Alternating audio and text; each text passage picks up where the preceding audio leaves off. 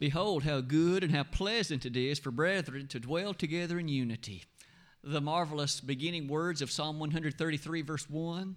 The opportunity to assemble and to gather in an attribute of unity, desirous of worshiping the God of heaven.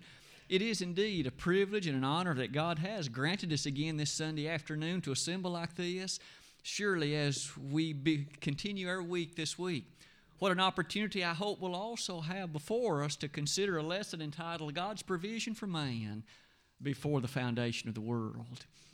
I hope really that the latter part of that title will somewhat capture our attention and direct it to a, several verses that will be the centerpiece of our lesson this evening before the foundation of the world.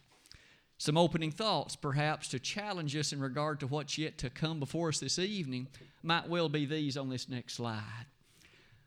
Don't you suppose it's fair to say that life tends to proceed along in procession? And it does so perhaps easily enough to appreciate all about us the constancy of the following. A young boy or girl is born.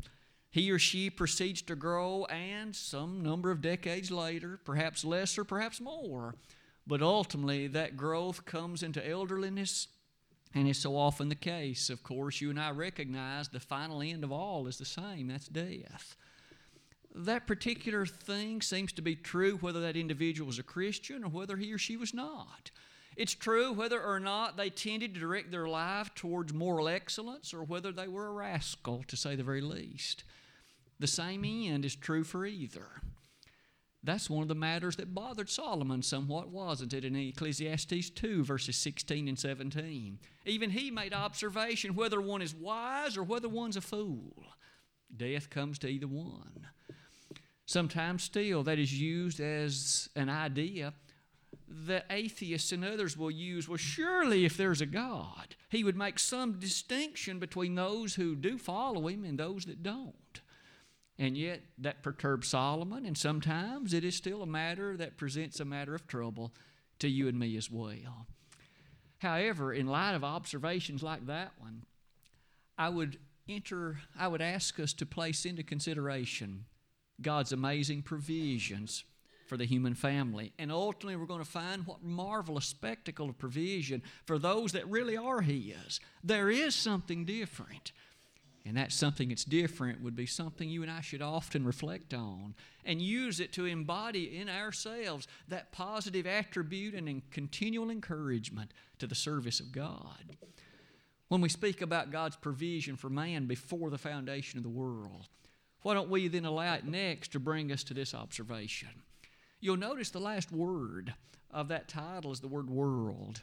And frequently in the scriptures, we see that utilized in a way to give direction to basically a reference to earth, this ball, this sphere upon which you and I live.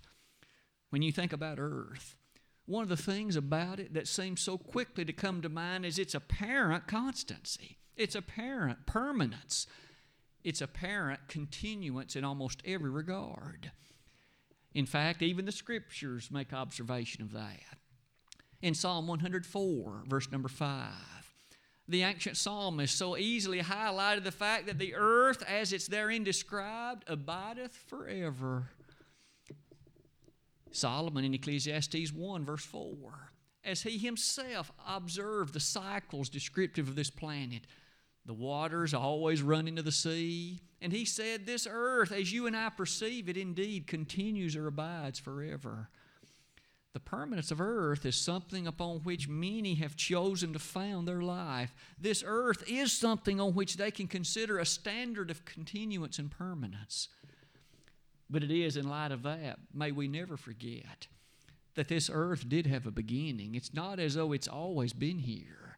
And it's not as though its ultimate features are beyond the control and bounds of that powerful and great God of heaven earth's beginning, in the beginning, God created the heaven and the earth, Genesis 1, verse number 1. As that opening pronouncement, that great proclamation is made, I would ask you to observe even the Hebrew writer. As he utilized that word world, stated it like that, didn't he? By faith, we understand that the worlds were framed by the Word of God, so that things which are seen were not made of things which do appear there was a moment at which things this world came into it, it, its existence. It's not as if it's always been here, and it's not as if it shall always be here either. For after all, you'll notice the statement that this creation of God and the way in which it attaches to the planet Earth in Isaiah 45, verse number 18 the prophet, there, of course, God speaking through him, overwhelmingly affirmed that this earth was especially fashioned, created, and made by the God of heaven for the express purpose of being inhabited. Isn't it still a very interesting thing? As astronomers and astrophysicists peer their telescopes and their other light gathering devices into the heavens, that to this point not a single celestial body not a single one has the attributes consistent with those of earth. Not a single one has the marvelous matters of water in the various three forms in which we appreciate it. We understand that this earth was fashioned. Its waters, its atmosphere, the nature of its temperature, everything set so that there could be life as God placed here. That nature of life appreciates, of course, that to say that God fashioned this earth, that tells us immediately what preceded earth. This being, this great entity we recognize as God. He existed before it. The eternality of God is one of the prime anchors set before us in the Bible. From everlasting to everlasting, thou art God. He had no beginning, he shall have no end, to borrow the words of Psalm 90, verse number 2 as we then think about the continuance, the eternality, the permanence of God, notice how it stands in contrast to earth. Earth had a beginning, and it shall have an end. With regard to those statements, perhaps one final thing. When you and I then give thought over the remainder of the lesson tonight, this distinction that we see what incredible provisions God has made. And you'll notice they are they cannot be summarized fully by the very nature of this physical planet Earth. They go far beyond it. What things has God prepared and planned for you and me? What things, based on His provision, really date back even before Earth was ever founded? rest of tonight, let's look at several of those things really that date back even before Earth's creation that God put in place for you and for me what great statements they ought to make about His love for us, His plan for us, His objective for us, and how our response ought to be. First of all, let's look at this one. Again, before the foundation of the world. I've entitled this slide Savior and Sinners. After all, as we quickly begin, we remember that in that creation episode, as it's told to us in the opening two chapters of Genesis, we find, of course, an increasing crescendo, a zenith, if you will, about life. Day number three, God fashioned that life that you and I call plant life. Seeds began to grow and germination took place, and that life we recognize in terms of plants, in fact, came about on day three. Two days later, on day number five, God fashioned that life existent in the waters fish and whales and various other types of creatures. We also notice life in the air, fowls and the birds of the air on that same day. But at this point, I notice on day number six, there was that life called beasts, cattle and dinosaurs and the other things that lived actually on land. But ultimately, aside from all of that, there was something yet to be observed, for in none of them could it be said that there was a creature that was God's crowning achievement. And then finally, on day number six, later on in that same day, we remember the scripture says, Let us make man in our image.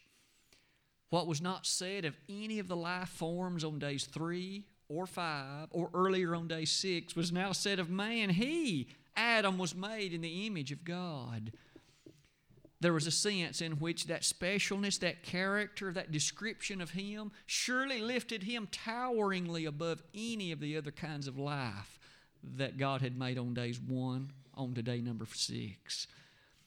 It is with that attribute, might you again think of it like this with me. It is said in Genesis 5, verse number 2, that this man was made in God's likeness. And later in the book of James, it is stated to be after the similitude of God. James 3, verses 12 and following. With regard to all of them, notice that this man whom God had fashioned, initially in the pristine beauty of innocence, he was able to enjoy a fullness in regard to fellowship with God. We are reminded that this man, this Adam, and of course Eve as well, occupied and abode in a location, a place called Eden, which God had especially prepared for them. Therein was the tree of life. There was also the tree of the knowledge of good and evil. And yet, beside each of them, they were able to appreciate all the marvelous provision of God physically for their benefit on earth. But that leads us to observe this that man chose to disobey. He chose to transgress what God said. He chose to do what God said not to do. And yet, the thing of it is, God knew all along that man was going to make that choice. For you see, the future is not hidden from God. As we noted earlier, from everlasting to everlasting, thou art God. And Isaiah reminded us in Isaiah 46, verses 9 and 10, the fact that there is nothing hidden from him, even the future. God knew that Adam was going to mess up, and Eve as well. But it is into that very circumstance that we observe these verses that put you and me in the very same category. For there is no man that sinneth not, to borrow Solomon's words of 1 Kings 8:46. And didn't Paul highlight it so clearly in Romans 3:23? For all have sinned and come short of the glory of God. John joined in that chorus in 1 John 1, verses 8 and 9, when he said, If any man says that he, he is not sinned, that man's a liar. With regard to all of that, put all of these together with me and note the following. That third statement. Long before the first sin was ever committed by Adam and Eve, long before they had made that terrible, terrible choice, you notice there was already a Savior put in place. Isn't that interesting about the time frame? Before man had made his terrible mistake, God already had devised that scheme whereby a Savior was chosen, a Savior was selected. And I would ask you to notice the wording of Revelation 13 8. Notice there, speaking about Christ in, regard, in terms of the salvation, it says, Before the foundation of the world, that selection had been made. Doesn't that point us to just how marvelous it is to give thought even before earth was ever founded. Before the very first of the days of the creation week, God had already made plans. And those plans involved the second member of the Godhead being a Savior for the humanity, for those that would transgress, for those that would fall.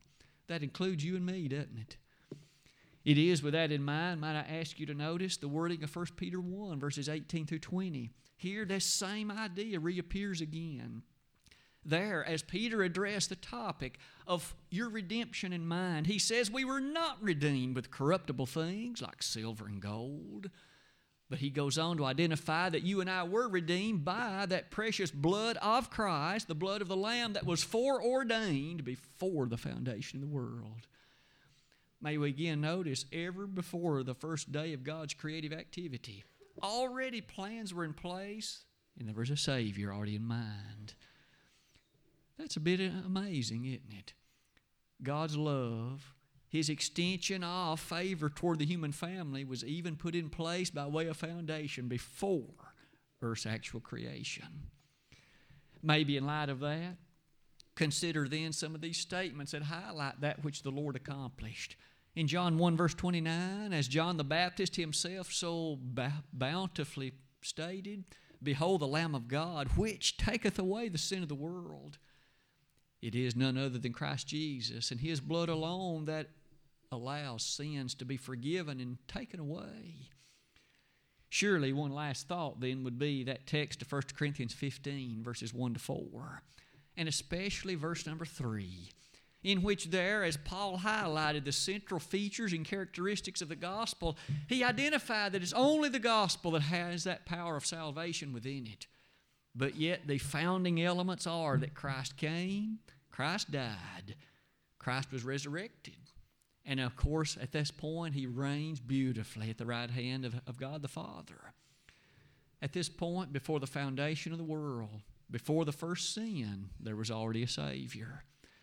But what else might you and I recollect about the foundation of the world, and what else may have preceded it that also can be so very interesting to you and to me? Surely, as we come to the next observation, it's fair to note the word grace followed by the word guilt.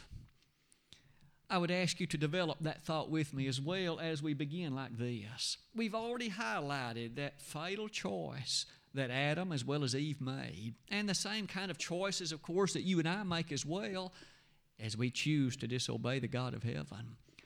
But you'll notice, along with that attribute of sin, there is inevitably the reality of death. God especially told Adam and Eve, as He told them in Genesis 2, verses 16 and 17, In the day that thou eatest of that tree of the knowledge of good and evil, thou shalt surely die. That's about as straightforward and plain as one can imagine. Now, they didn't die physically the day they partook of that forbidden fruit, but they did die spiritually, and later they did die physically.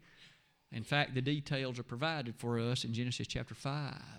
At the ripe old age of 930, Adam did die. When you think about then that which comes with death, or what comes with sin, we understand it's death. Romans 6:23 says, speaking about the greatness of that gift of God, as it stands opposed to and against that which is the inevitable end, the marvelous consideration of death in James chapter 1, verses 13 and following, we read this statement about what is to be said concerning life. And verse 15 will be the one that brings us to consider specifically the attribute of death. Let no man say when he is tempted, I am tempted of God, for God cannot be tempted with evil, neither tempteth he any man. But every man is tempted when he is drawn away of his own lust and enticed. Then when lust hath conceived, it bringeth forth sin and sin, when it is finished, bringeth forth death. The certainty of death as it comes along with the reality of sin. No wonder, in light of that, we realize sin is not something then that God wishes, it's not something that's His plan. Sin, of course, is what happens when you and I transgress and disobey. And it is what the devil wishes and prefers. Surely, in light of all of that, you notice then, one more time, we have reached a pivotal factor. Long before the first guilt from any sin, there was already the provision for God's grace. We know that because of the wording of 2 Timothy 1, verse number 9, which there, speaking about the nature of Christ, before the foundation of the world, the extension of God's grace, housed under the banner of Christ Jesus and His blood, before the first guilt from Adam and Eve's sin before the first difficult choice due to those transgressions, there was already the plan for God's grace. That's an amazing thought, isn't it? Doesn't it highlight yet so often again that this whole matter of salvation is not a fly by night scheme? It is not a last minute plan B, if you please. God's provision for you and for me dates far back even before the creation of the world itself. We've already learned tonight about this matter of grace and guilt, and we've seen previously in the lesson tonight the greatness of how it stands opposed to the transience of man and the nature of sin. Surely, in light of that, we notice in Ephesians 1, verses 3 through 7. And I would ask you to notice as I read that, Paul again in this text makes mention of the same. Listen to the occurrence of the phrase before the foundation of the world. Ephesians chapter 1, I'll begin reading in verse 3. Blessed be the God and Father of our Lord Jesus Christ, who hath blessed us with all spiritual blessings in heavenly places in Christ, according as he hath chosen us in him before the foundation of the world, that we should be holy and without blame before him in love, having predestinated us unto the adoption of children by Jesus Christ to himself, according to the good pleasure of his will to the praise of the glory of his grace, wherein he hath made us accepted in the beloved, in whom we have redemption through his blood, the forgiveness of sins, according to the riches of his grace. You notice twice the word grace was utilized to characterize and identify this whole scenario, and yet Paul said before the foundation of the world, the foreordination of God highlighted and brought to this reality.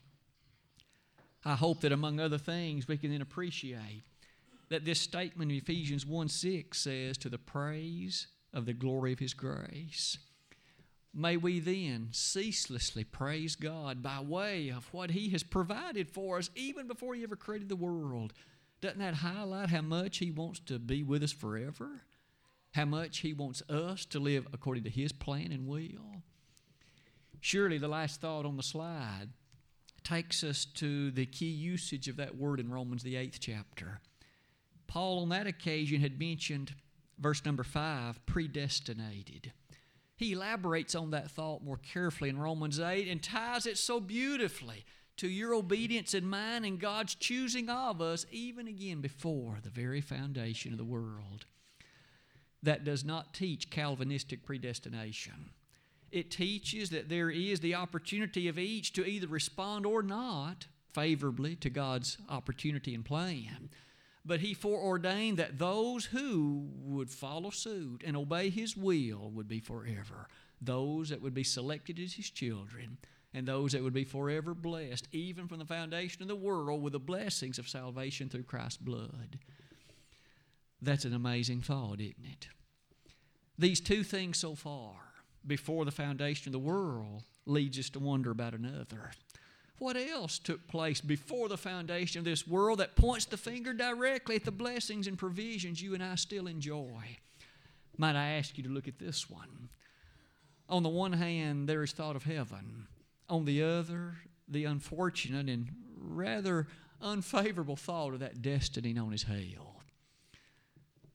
Let's develop that thought as follows. You and I know very well how the Bible describes this place called hell. It is a place, of course, of great torment, a fire and brimstone. It's a place of separation from God. It is a place reserved for the devil and his angels, borrowing the Lord's language in Matthew 25 41. This place of hell, as it's lifted before our eyes in the book of Revelation, is the place where the dragon is cast, and not only him, but the beasts, the false prophets, and all of those that choose to follow them. Read Revelation 19 the last paragraph of that chapter and also Revelation 20, verse number 10. In all those instances, we seemingly appreciate the following Hell is a place then for the ungodly, it's a place for those that are not right with the Lord, the unrighteous, those who have rebelled against Him. That now leads us back to the same matter. That's the title of our lesson tonight. When you and I revisit the scene of Genesis chapter 1, after every one of the particular days of creation, it says it was good. Day one, two, three, four, and five, and then finally day six.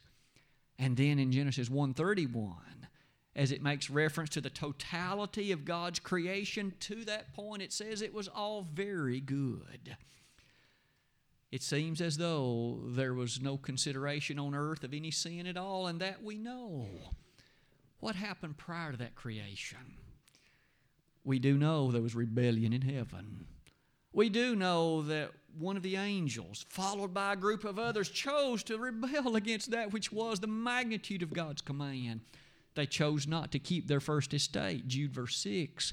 They chose, in fact, a different route, lifted up by haughtiness, arrogance, and pride, and they were cast out.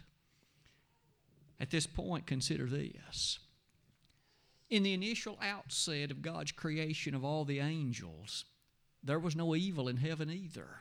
But the time came that by their own choice and volition, some number of them, led by that devil, chose, of course, to disobey and chose to, of course, arraign themselves against God. But doesn't that suggest that if the hell was prepared for the devil and his angels, initially there was no hell? In the very outset of God's creative activity, from the time the angels were created, there was no place called hell. There was no need for it. But look what has come about in the moment since. When they chose to disobey, it was God who put in place this place of torment. And 2 Peter 2 4 says that therein those disobedient angels are held in chains of darkness under that great day of judgment. So you'll notice long before there was a place called hell, there was that marvelous place called heaven. The very abode of God, a place of sweetness, tranquility, peace, a place of obedience and rightfulness and appropriateness, a place in which we do not find anything that reminds us of the terrible, terribleness of hell. Again, before there was a hell, there was heaven. But you'll notice, in light of all of that, doesn't it remind us that as we've discussed so far, these attributes of hell on the one hand versus heaven on the other, the choice is left, of course, to all of us as to which one we would wish to have as our eternal destiny. God does leave that choice to us. Although He fashioned heaven initially, it was the place of His abode. And notice the scriptures identify three heavens there is the local atmosphere of earth where the birds are. There's the distant cosmos where the stars and the other celestial bodies are. And then there's that third heaven, the one to which Paul was caught up in 2 Corinthians 12. The place wherein, in fact, we find the very throne of God, Psalm 11, verses 3 and 4. Didn't Solomon himself talk about the heaven of heavens, the place of the very abode of God the Father himself? We find as the book of Revelation comes to its close, there's the place in which the righteous are blessed with marvelous provision to be forevermore. As you come near the bottom of that slide, we find the permanence of this place called heaven highlighted in such a vivid and dramatic way in Revelation 21. You may recall that as John saw and wrote down what he saw, he saw a celestial city it was an equal cube in terms of its dimensions, but in that he noticed it had 12 foundations, some of them being the hardest and finest of the gems and minerals and stones available, and the number 12 reminding us of the permanence of the indestructibility of it. Heaven will not pass away. Anyone blessed to enter shall never be kicked out. Anyone blessed with the capability of enjoying time there, if you please will never be forced to think about having to leave. It is with all of that, we close that slide by observing this is the very attribute and thought that the Hebrew writer uses in Hebrews chapter 4. You may remember the term, the phrase, the rest from God. His argument is powerful. His presentation is truly amazing. He recalls to our mind the thoughts of Old Testament history and said, When the children of Israel left Egyptian bondage, they were headed to a place in which they had been promised milk and honey, a place recognizing rest. We notice that as they finally reached that promised land, now the question can be asked it is true that they enjoyed a, a kind, a transient rest for a while, but they didn't stay there. Other countries overwhelmed them. They otherwise went into captivity later. All of that is used to identify the Old Testament promise there was yet a rest to come. Clearly, he wasn't talking about Canaan, for it was yet in the future at some point long after the days of Canaan. The Hebrew writer uses that and says, To the people of God, there yet remains a rest. You and I still look for it, and we know it's heaven in Hebrews 4, verses 1 to 6, identified as that golden city, that place to which we look and yearn, a place of rest. Blessed are the dead which die in the Lord from henceforth. Yea, saith the Spirit, that they may rest from their labors and their works do follow them. Revelation 14 13. That rest to which then we long is a rest that you and I know heaven was prepared long before there was a hell. Don't you and I prefer the heaven as opposed to the hell? Surely, in light of all those things, it brings us to a moment of conclusion tonight to this lesson. The title again God's provision for man before the foundation of the world. We've studied three things that existed before there was an earth. Three things that pointed out to us God's rich provision for those that would make choices to follow Him with faithfulness as you can see on that slide. Although it may seem this world is permanent and never is to pass away, we know that isn't true. 2 Peter 3:10 puts it in no stronger language than this. The day of the Lord will come as a thief in the night, in which the heavens shall pass away with a great noise, and the elements shall melt with fervent heat. The earth and the works that are therein shall be burned up. This earth is not going to last permanently. However, you and I know that these things that predated it point out to us there will be some things that post dated as well. And we and I have studied these. Before there were any sinners, there was already plans for a Savior. Before there was any guilt from sin, there was already plans for the extension of God's grace. And finally, before there was a hell, there was already a heaven. I hope you and I will then will choose wisely and proceed to remember that God's provided for us even before the earth was founded in ways that highlight and provide the hallmark for our faithfulness. Jonathan has led us in songs tonight, and all of them have surrounded the thought of victory. All three of the positive sides of that the Savior, the plan for God's grace, and the thought of heaven reminds us of victory over the devil, victory over sin, victory over ungodliness. And Revelation 12, verse 11, still defines the three form platform for that victory the blood of Christ, the Word of God, and complete and total dedication to His cause. Does that characterize you and me? If it doesn't, why not make it so tonight? Behold, I stand at the door and knock. If any man will open the door and sup with me and I with him, he shall overcome and come over to live with me. That's the promise of Revelation 3, verses 20 and 21. Tonight, before the foundation of the world, is all things well and ready with your soul to, in fact, enjoy the grandeur and all the blessings of majesty? If not, why not obey the gospel?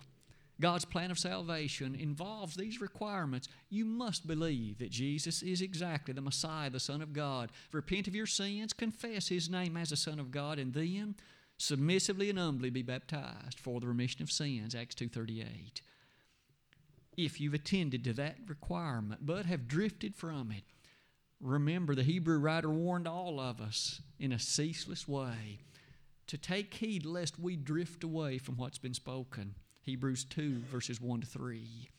Tonight, if you need to come back to your first love, we'll be happy to pray with you and for you. We'll beseech God for your forgiveness. You must, of course, believe that He'll do so, repent of those things, and confess them, and He will forgive them. If tonight we could be of help to you, we draw this lesson to its close, highlighting God's provision before the foundation of the world.